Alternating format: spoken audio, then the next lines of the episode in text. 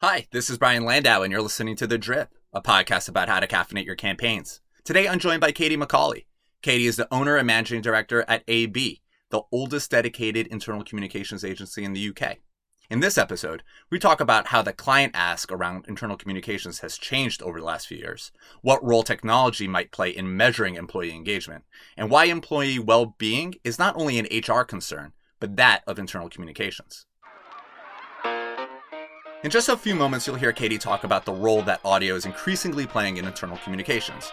And this is connected to a broader point that Katie makes about how internal communicators are now concerned with employee well being. Your colleagues and your employees are listening to audio throughout the course of the workday, and the pandemic has only accelerated this behavior. People are going for walks and getting fresh air, and they're using podcasts as a source for news and information. We also use mindfulness apps like Headspace, Calm, and 10% Happier. Yes, these apps leverage audio as a way to communicate. Audio is authentic and intimate, and there isn't a visual bias to distract from the wisdom that's being communicated.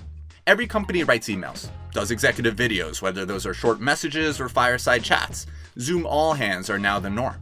I don't think audio replaces those things, it reinforces it.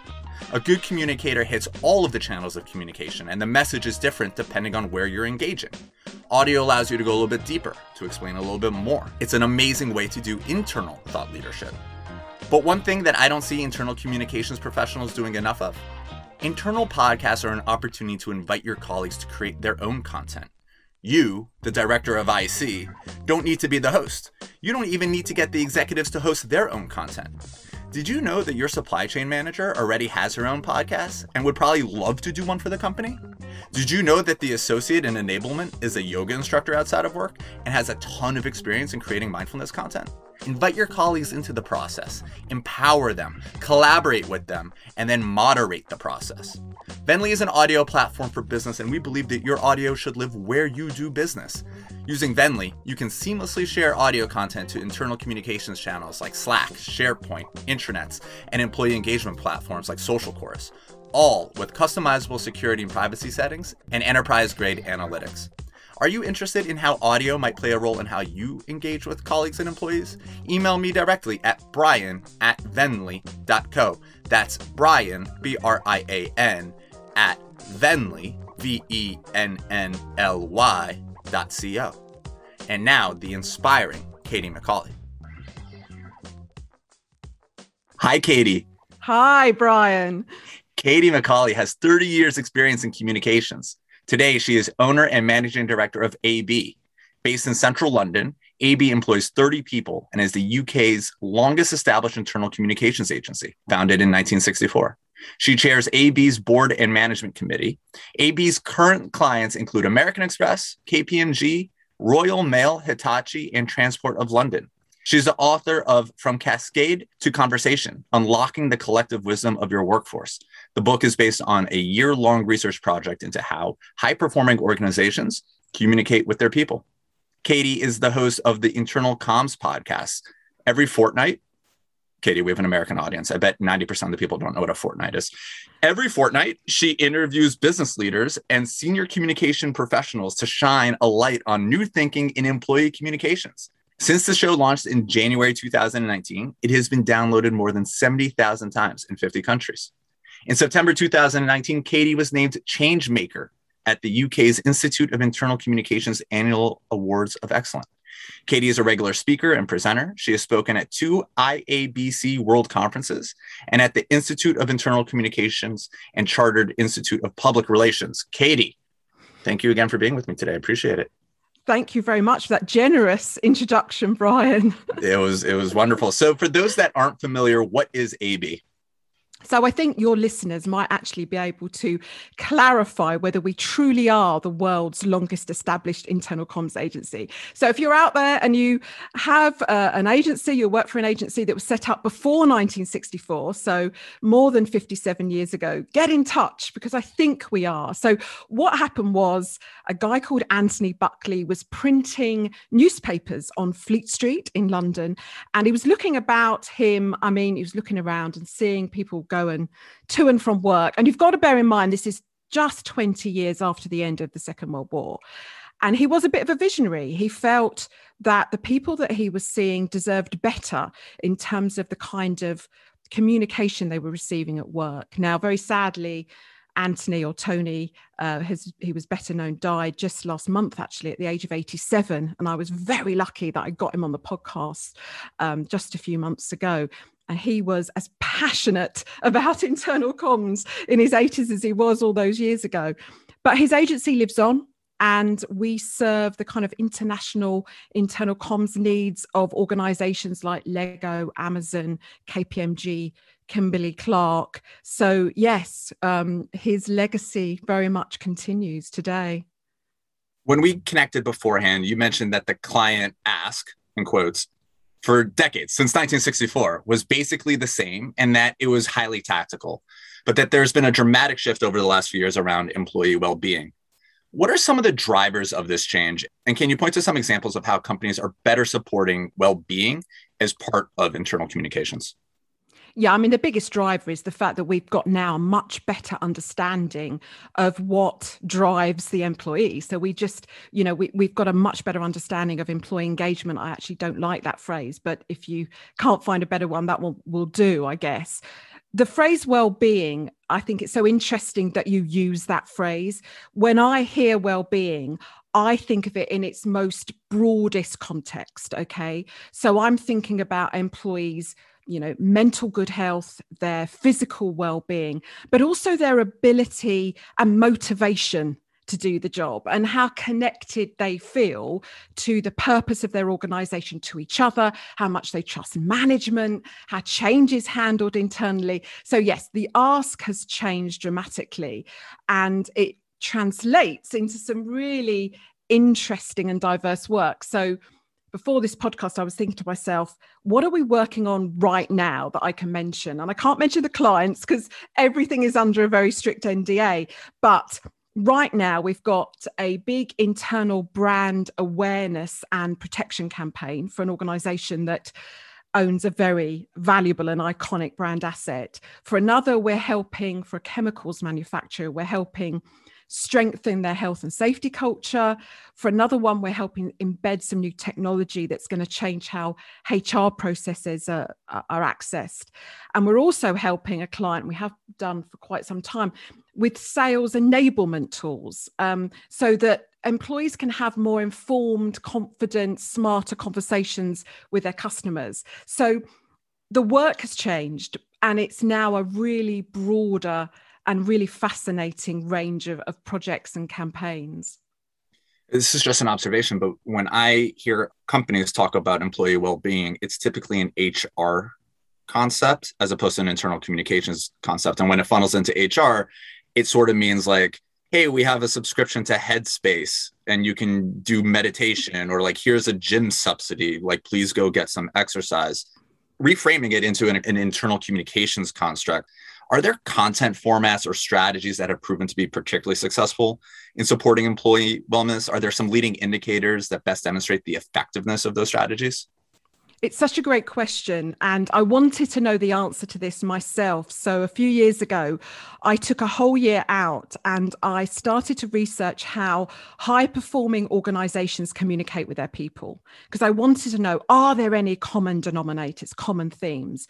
And the book that I ended up writing after that year of research, I ended up calling it From Cascade to Conversation. And the clue is really in the title. So I would say that the most effective formats, channels, strategies have a strong conversational element. Now, what do I mean by that? Now, there's some obvious dialogue based channels. We're on one right now, and you're probably not surprised to hear we are producing a lot more internal podcasts for clients, and that's great. But I really want to say to listeners that even if you've got more traditional channels, we still do a few monthly printed magazines, and we certainly do a lot of digital regular titles. They should all have a strong conversational element. They should all be capturing the wit and the wisdom of your employees. And to get this right, you have to do a lot of listening you know your organization would never launch a new product or service without doing a lot of customer research. And you'd keep listening to those consumers to keep making refinements and improvements. And it's exactly the same internally. You know my experience of sitting in focus groups over the years employees are quite capable of telling you the type of communications they want and they need. But you have to ask the right questions in the right way and you have to be prepared to listen and respond to the feedback which you might not always like but you know you get what you get when you ask these questions and it's it's important that you ask. In terms of what sort of success looks like i'm probably not the first person you've had on your podcast that says you know we're very good as communicators at, at measuring outputs. We're less good at measuring outcomes. Uh, i would also say that when it comes to sort of how effective these strategies are, we tend to confuse satisfaction and effectiveness and they're not quite the same i don't think. So for me it's just being really clear at the get-go what your objective is before you get going and then if you can find a benchmark to measure against before you start that for me would be another key to success. Let's stay on this theme a little bit because when you're pitching the media or even creating owned content you could do an awful lot of storytelling but your employees aren't just your first audience they're also the audience that knows the most about your business what guidance do you have for internal communicators about messaging this audience in particular so I am going to say something slightly controversial here. So I think all your listeners probably know the model that we talk about a lot in the media world. We talk about earned, owned, and paid for media. And that's a kind of standard model we've kind of all come to ex- understand. My message would be when it comes to internal comms, you may own the channel or the platform, but employees do not owe you their attention that is something you have to earn and it's getting harder and harder to earn it. And you've seen the stats you know we scroll through 90 meters of content on our, our, phones every day the equivalent of the statue of liberty the height of the statue of liberty. So internal comms is not the soft option it's not the easy option. Um, and just because the channel is yours and you can publish every time anytime you like um, yeah it doesn't make it easy. You're right customers employees, investors, um, all really important audiences, but the internal audience is slightly different. I look at them as kind of informed insiders. As you alluded to, they see behind the curtain every day, and you can't market to them in the way that you can potentially market to other audiences. So, when it comes to messaging, you need to get really clear what it means to individuals. So, that sometimes means segmenting your internal audience to get that sort of granular understanding. And then you need to be really open and honest. Your credibility will be lost in a nanosecond if you start dancing around the truth. Because, as I say, yes, you're right. These people see under the hood, they see under the rug. You're on the board of the International Association of Business Communicators. What are you and your colleagues discussing and thinking about when considering the future of business communications? What, what do the next five years look like, in your opinion? Yeah, this this question makes me laugh because not only do I sit on the board of the yes, the International Association of Business Communicators, I also sit on their Trends Watch Committee. So I really should be able to answer this question. I actually feel that the problem is not trying to pick a trend, it's trying to pick the most salient from the so many that we're seeing emerge out of not just the current crisis, but ongoing changes to the societal change, technology change, and all the rest of it. I mean, we can't not mention COVID, but I only want to do that very briefly. Of course, there are going to be some long term structural changes to desk based and knowledge based working as a result of this pandemic the only thing that slightly frustrates me about the dis- discussion and the debate we're seeing is that it seems that commentators, you know, we, we in the media are very good at talking to ourselves. There are lots of millions and millions of employees who have to turn up to work every day, and that that cannot be done at home. So I just, you know, I'm mindful of of all those millions of employees when we have that debate. One of the things we've been looking at recently is the Internet of Behaviors and the trillions of breadcrumbs that we're leaving behind about ourselves as we do more and more online. And I think this raises some really interesting questions about, you know, how much we value personalization over privacy It's going to raise some interesting questions about how we monitor employees and their productivity going forward, because we're going to have more and more tools to do that. But should we be doing that? So, yes, I think that's a really interesting um, area on a personal level, I am deeply fascinated by the employee activism that we've seen at Bitcoin, at Wayfair, at Google. I've been fascinated by organizations like Basecamp that try to sort of ban political discourse from work related channels like Slack. Whatever the solution to activism, I'm not sure that banning the discourse is the right way to go. Uh, and it seems to me a better policy would be to kind of lean in and listen harder. And for communicators to um, really sort of flex their skills and their capabilities by letting productive, meaningful dialogue flourish inside their organizations and not necessarily step away from it. But, you know, that's just a personal view it's a little problematic to encourage your employees to bring their whole selves to work and then limit what they can talk about it's at odds. Call yeah, me old fashioned, but that doesn't make sense. Well, I mean, almost all my clients have got campaigns about bringing your whole self to work, and it and it falls into the whole, you know, inclusivity and diversity debate. So I'm I'm with you all the way there. I I've listened to Jason Fried on um, the CEO of, of, of Basecamp, and I have some sympathy with what he's saying.